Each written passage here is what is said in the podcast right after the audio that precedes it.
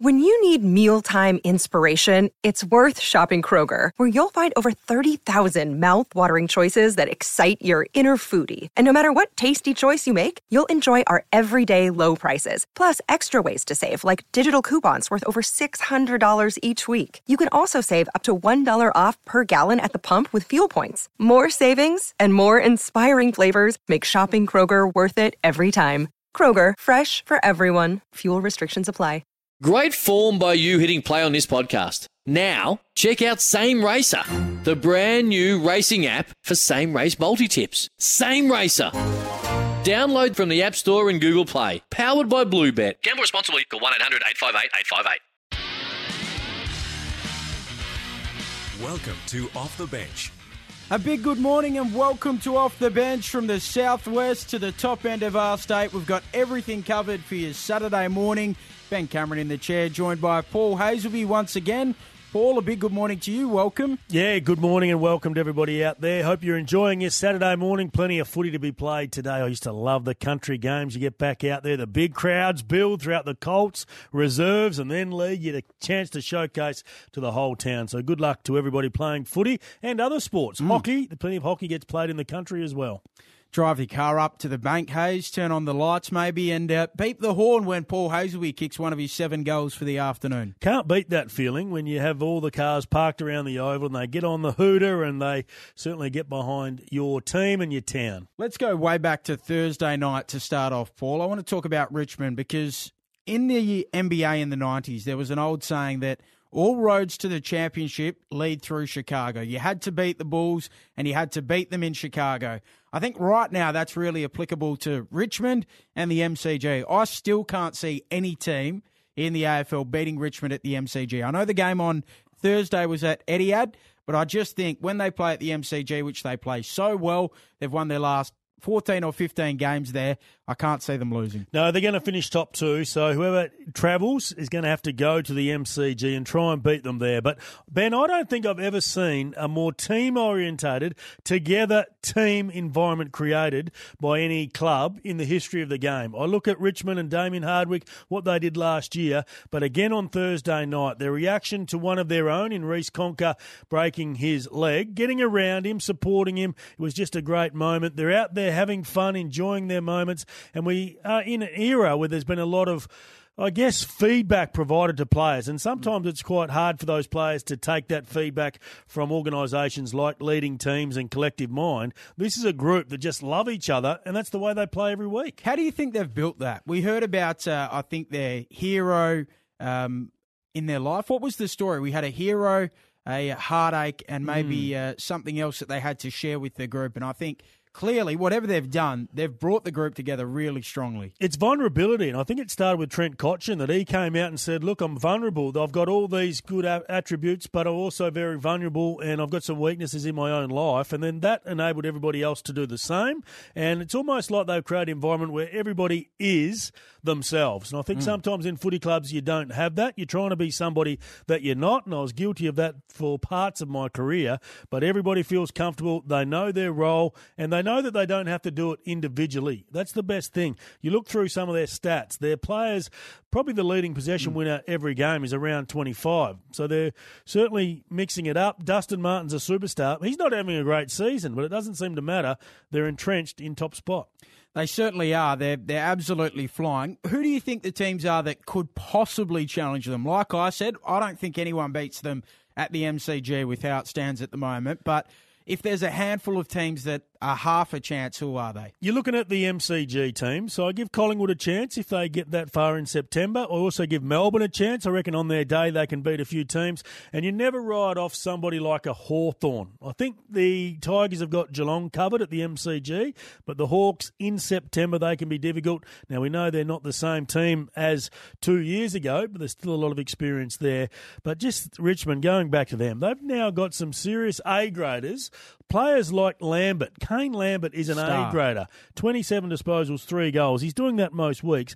The other one is Edwards. He's been underrated for a long period of time. He plays a bit forward, a bit in the midfield, but some of the stuff that he does in close is amazing. And the list goes on. Vlastuin's become a very good player. We know they've got their superstars with Martin and Riewoldt and Cotchin and also Rounstan back, but Astbury's another one. They are a very complete team. And what about uh, Jack Higgins? It's a great story, isn't it, Hayes? I mean, he's burst onto the scene and he seems like the figure that we all want in footy. He's just a he's a little bit Jack the lad. He's just having a great time and rolling around and loving it playing AFL footy. And how was it? He was addressing the team mm. after half time. I'd love to know what he was saying. Goes back to what I was saying before. Everybody is themselves. I reckon mm. there's other clubs that would have muzzled him and what he says out in the media. Not Richmond. They're comfortable with that. And they've also introduced a bit of humour and relaxation at the breaks where he gets a chance to speak. I'm not sure what he says, but it was very humorous for his teammates. And you can just imagine that, can't you? Being amongst the group and seeing a young player with confidence trying to give a motivational talk. But that's how they are at the moment. They're not getting caught caught up in all the things that happen around footy clubs. It should be an enjoyable game, and it is a game at the end of the day. More to come on off the bench after this. Uh, we'll chat about the remainder of the round and everything else happening in the world of sport.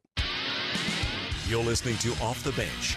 You certainly are, and so much going on in the world of sport. We've got five games coming up in the AFL today. Make that four, in fact and three more tomorrow. Both the Eagles in action today and the Dockers tomorrow. So a lot to look forward to. The World Cup rolls on as well, Paul Hasleby. But right now for us, it's time to get stuck into the dig.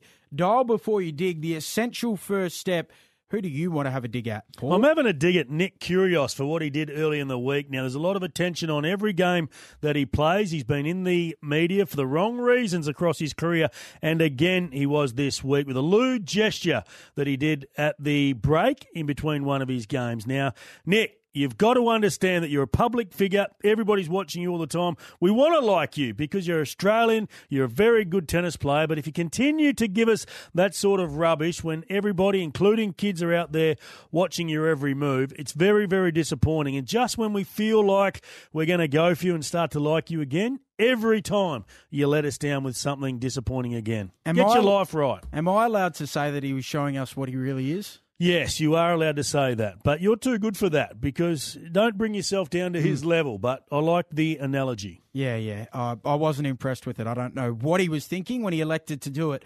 Hey, I'm having a dig at uh, the Herald Sun for their story surrounding Steve Smith having a, a beer alone in New York. One of life's great pleasures, Paul, and I think it was put best by Titus O'Reilly on Twitter.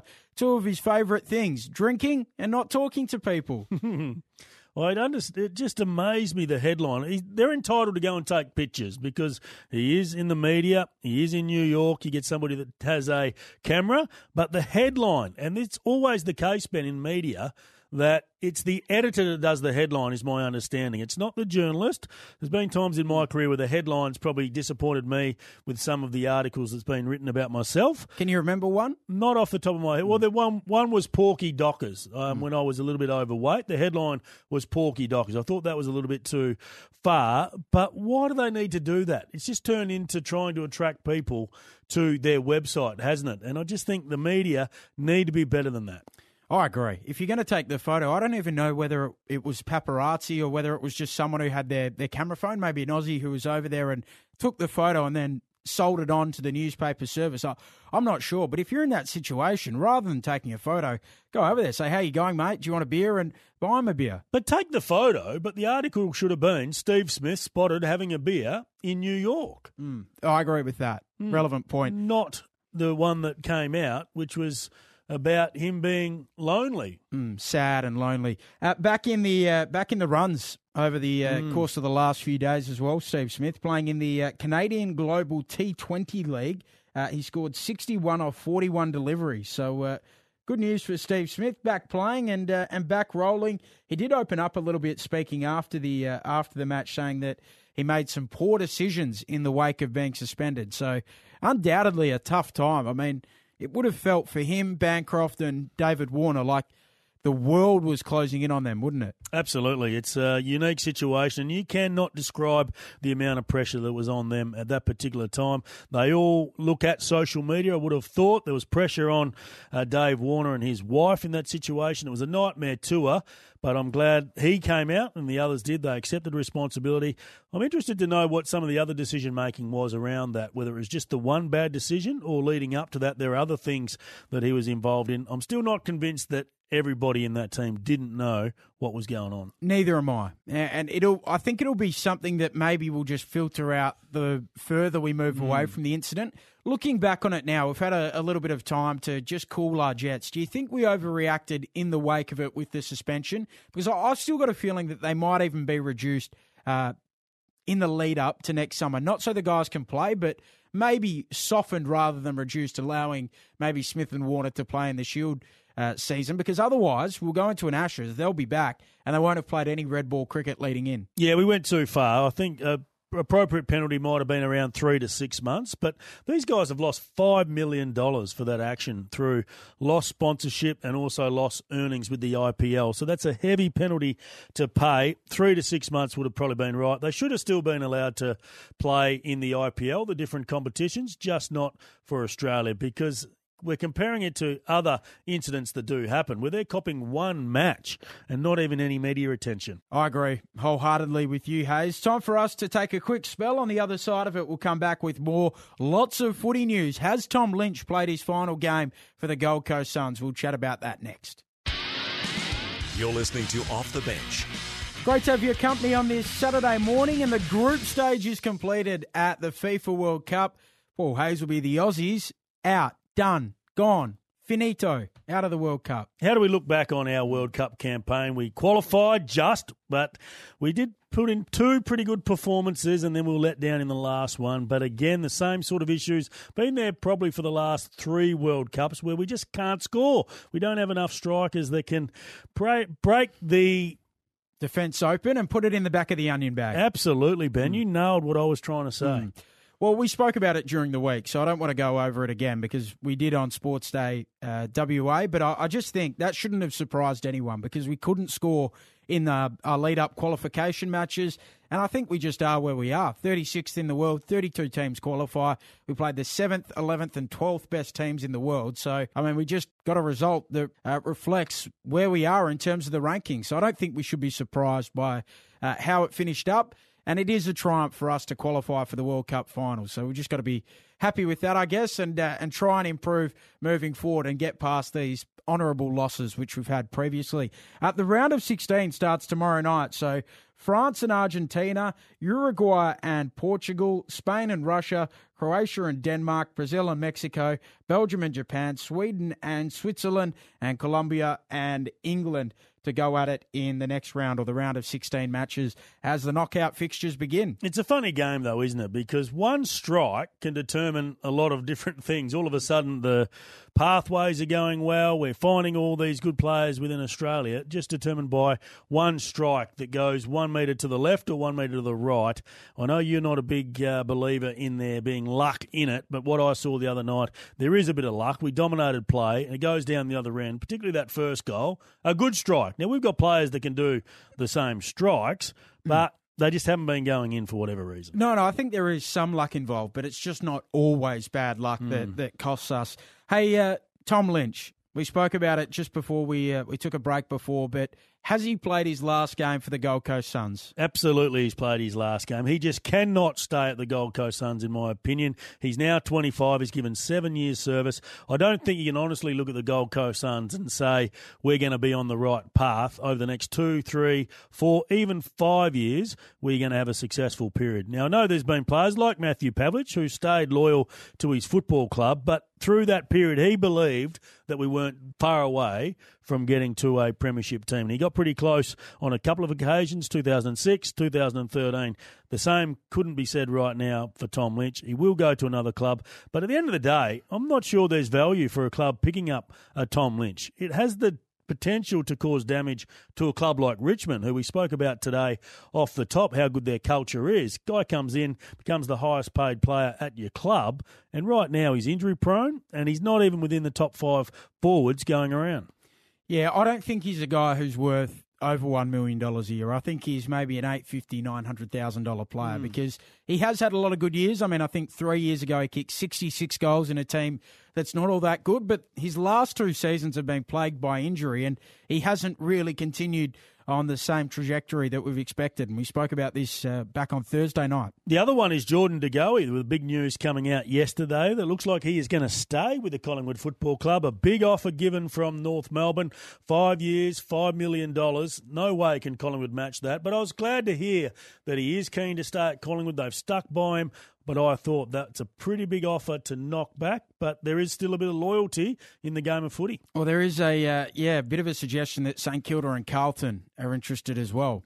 Well, you know, why would he go to them if he's already knocked back a five million dollar deal? They're not going to pay him more than that. That no. would just be ludicrous. I think North Melbourne maybe they aren't doing all of these big offers because they generally believe they're going to get the player, but in the process, you know what it does, Ben? What it makes the other teams pay up so eventually, if they keep going for big name players, other clubs can't keep them all under the salary cap. So they may be able to attract one in the future if they keep going for the big targets. And I was really interested to hear what you said about how they've got in Gubby Allen during mm. the week. And you think that perhaps they've got him in just so that they can know the inner workings of perhaps what Collingwood is doing and it better positions them to maybe get some big name players. I really uh, like that move by North Melbourne. I think it's smart and uh, good on you for uh, being right across it all. We'll get to a break here on uh, Off the Bench WA. More to come when we come back. You're listening to Off the Bench. Off the bench for your Saturday morning, Paul Hasleby the former Fremantle Dockers champion and myself, Ben Cameron. Both of our West Australian teams in action across the remainder of the weekend, Hayes. And we'll start off with the Eagles taking on Adelaide because that game's coming up a little bit later today. Uh, 2.35 p.m. our time. Uh, Brendan Archie comes back in, as does Brayden Bubba Ainsworth, as they call him. Mark LeCras out injured with that wrist injury, and Jackson Nelson has been omitted. So the big question is for the Eagles, where do they get their goals from? I'm not sure. That's the truth with that question there, Ben Cameron, because you can't take 29 goals, 27 goals, and 21 goals out of your team and expect the same sort of outcome. You just can't replace those players. They're going to go small, they're going to be young. Fraser McInnes battled hard against the Bombers. He took a few contested marks. He didn't have his kicking boot on that day, but they're going to need to find a fair bit from their midfield. Good to see those players come in because Archie and Ainsworth were both very good for East Perth last week. I think Archie's got a bit to offer in that forward line. He can also play Did through you coach midfield. Brendon? I didn't know. He'd already gone to Port Adelaide prior to me getting there, but his younger brother was coming through the system. He's an absolute gun. I reckon both clubs will chase Callum Archie in future years. But for the Crows, they get a couple back, Laird and Sloan. Fogarty comes back in, but they've also got a few injury concerns.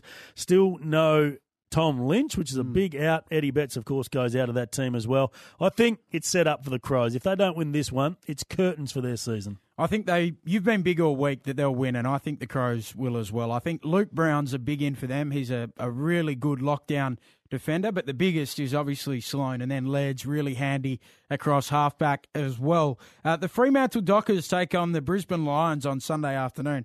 Bit of a, a shockbuster, this one, if you will. Ethan Hughes, Scotty Jones, Alex Pearce, Cam Sutcliffe, and Michael Walters all come back in.